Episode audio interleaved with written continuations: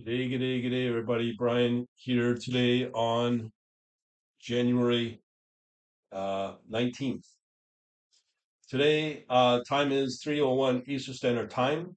I wanted to go over what's going on with the markets, specifically, obviously, U.S. based, and uh, what sector's been really strong earlier uh, in the last uh, week or so.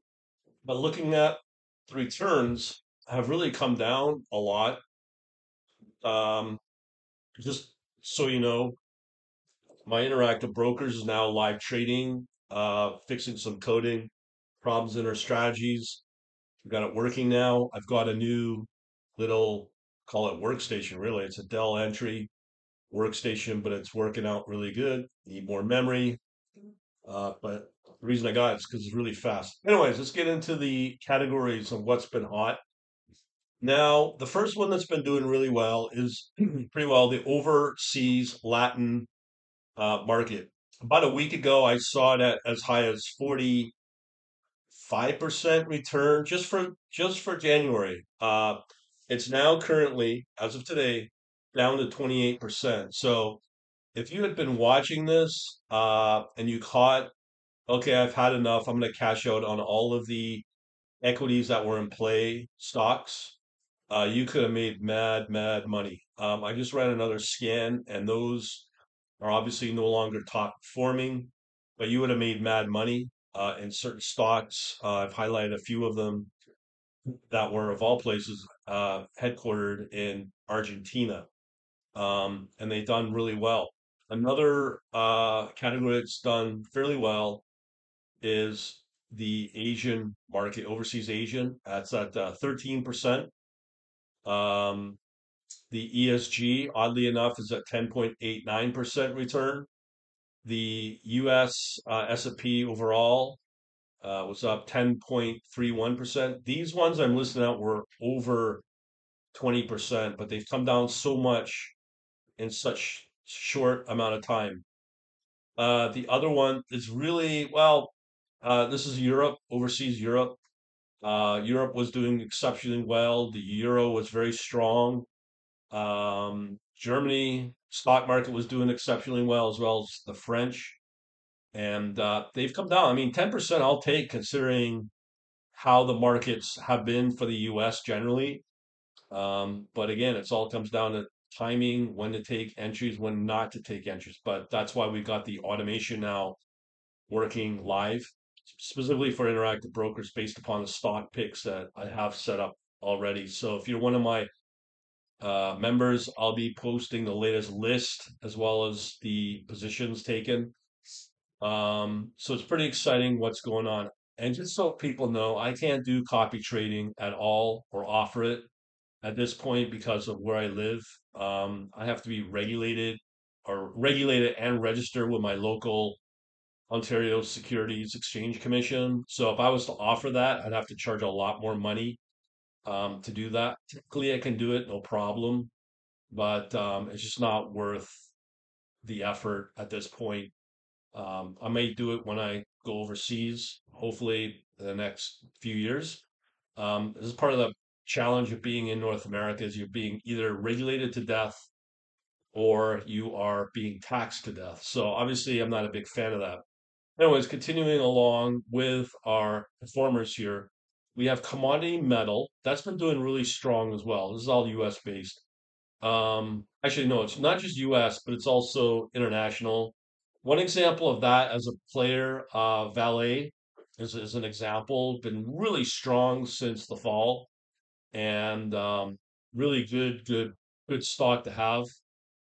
Um, as well, one that I've been watching, but I've not really participated a lot in, is a things a sector called U.S. gaming. Um, as an example, probably in the second day of trading for 2023, I saw electronic, electric art, electronic arts, electric arts, whatever, came up as one of the top picks. Now I haven't checked it, but it's just EA uh, was performing at the beginning of the year. Now where it's at, I don't know, but you know, that's another suggestion. There's that was a really strong and still a fairly strong uh, sector. Now, the other one that's been performing, but it's definitely cooled off, is the commodity gold. Um, a lot of the top miners, junior miners, namely in Canada, have really cooled off, and um, I don't know more to tell you there. Uh, so the commodity gold brought back uh, 4%, 4.35%. US gaming brought in uh, 8.09%. Commodity metal brought in 8.79%. So that's what we're dealing with right now. Before I continue, let me just make sure I got those numbers out. Overseas Europe, 10%, 10.19% to be precise. And the US SP or S&P 500 was 10.31%. But again, all of those have declined quite a bit. Um, from what I'm seeing, probably has declined as much as 50% in such a short amount of time. For a lot of reasons, uh, it is because of the volatility. We try to reduce the volatility, but when the bad news sets in in the overall market, those uh, stocks can decline. And I just closed out quite a few on my watch list that have like one or two have virtually wiped away in a matter of days, wiped away its all its returns for all of January. So those are just some examples out there. Now, if you're still interested, um, after commodity gold, we have the U.S. biotech at 4.02%. Um, another one that's been relatively strong for international, surprisingly, is the uh, African and Israel sectors, I call it, 3.3%. Um, inflation's still kicking out there somewhat, 1.9%.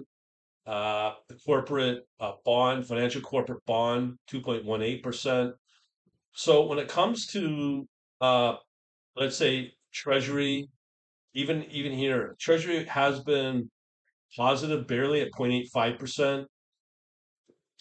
I think one of the big challenges was what's going to happen now. All this talk of uh, in the U.S. government regarding defaulting and raising the debt limit. This just comes to the point where we're at for the U.S. economy, just basically U.S. as a country and as a government, because their credibility has been at risk, but it's really at risk now as these dumb politicians just just think it's okay to use threats of defaulting and not defaulting and just being the idiots that they are and just keep raising the uh, debt ceiling up and up.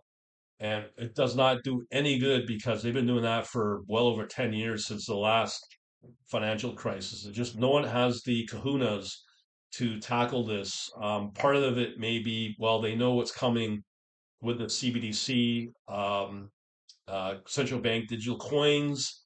They've also, uh, through YouTube rumblings, you hear about, well, there might be a new currency that might come into play, kind of like a uh, James Ricker comes to mind, uh, special drawing rights, where they might have a certain basket of currencies. They may go with a new digital coin. And that what that will do is it will wipe away all the national debt. So that's probably why they've been spending like drunken sailors because they knew uh, this was coming and that would wipe out their debt. But at the end of the day, everyone that is just the working schleps, including me, uh, will get obviously hurt. I mean, I'm sure you already know, unless you're in the 1% of the 1%, your lifestyle has dropped back quite a bit. Um, but that's why I'm doing what I'm doing. Uh, I, am not going to talk about crypto here, but um, that's another uh, area that's been doing really well over the last few weeks. But that seems to be uh, cooling off as well. So as long as there's this debt uh, default business talked about, this is where it gets kind of, as I said, dangerous talk, um, and things will could get really ugly for the markets as well as just overall uh, the Western lifestyle that we've pretty well enjoyed for decades. And uh, people are going to ask my word. I'll say no because there's other economies in the world that are doing really well. We've already talked about international economies and sectors that are doing really well. As I said, I got Latin America right now doing 28% for uh, January alone. Uh, that's where the real hot uh, returns are coming in at. Uh, namely, as I said, it looks like from what I'm seeing, Brazil's starting to um, get uh, heated under the new uh, government. As I said before, I'm not a huge fan of it. Um, I'm I'm more of a capitalist, but if you'll you'll always go after the return um, in capital over all the politics of it, whatever drives it, you're going to be happy with the results of the, the uh, you know being able to get those returns, and that's going to be right now. As I said, it's been either Argentina or Brazil has been driving a lot of this, and the other area that I've been seeing is the euro's been doing well, uh, relatively well, and uh, as well as the, as I said, German and French markets have been doing well as well. So I, I do have the ability to track which stock markets are doing really well. Um, I haven't run it yet. I'm not planning to publicize it because nobody seems to have an interest in it, but it is pretty critical to know where to go for returns. Um, and as I said before, it's the um, top return, the top sectors, we'll call them, that give you those returns. And I've already gone through them today. So I think US overall will not be a top performer in the returns for uh, this year, or at least the first early part, maybe let's just say even in this quarter of uh, 2023. There, there just seems to be in the emerging world much better places to go. Um, as I said, look, as I said, overseas Latin, 28% uh, returned this month.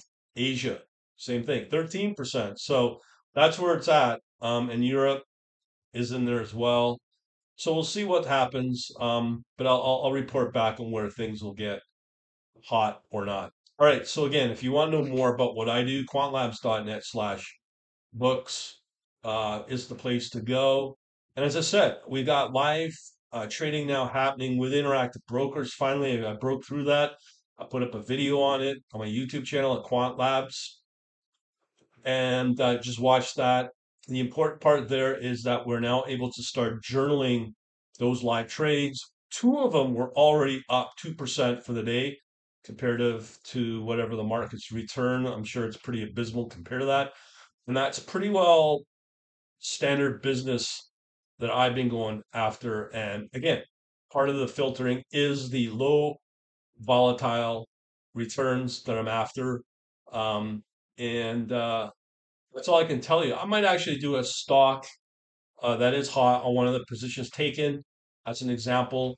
And I might do a, uh, a report on that in the in, in podcast putting out today. Other than that, thanks for watching, or say watching, listening, and we'll talk to you later. Have a good night, day, wherever you are. And again, remember, go over to quantlabs.net slash books to find out more about what is going on. Because here's the key point, as, and I'm going to stress it again.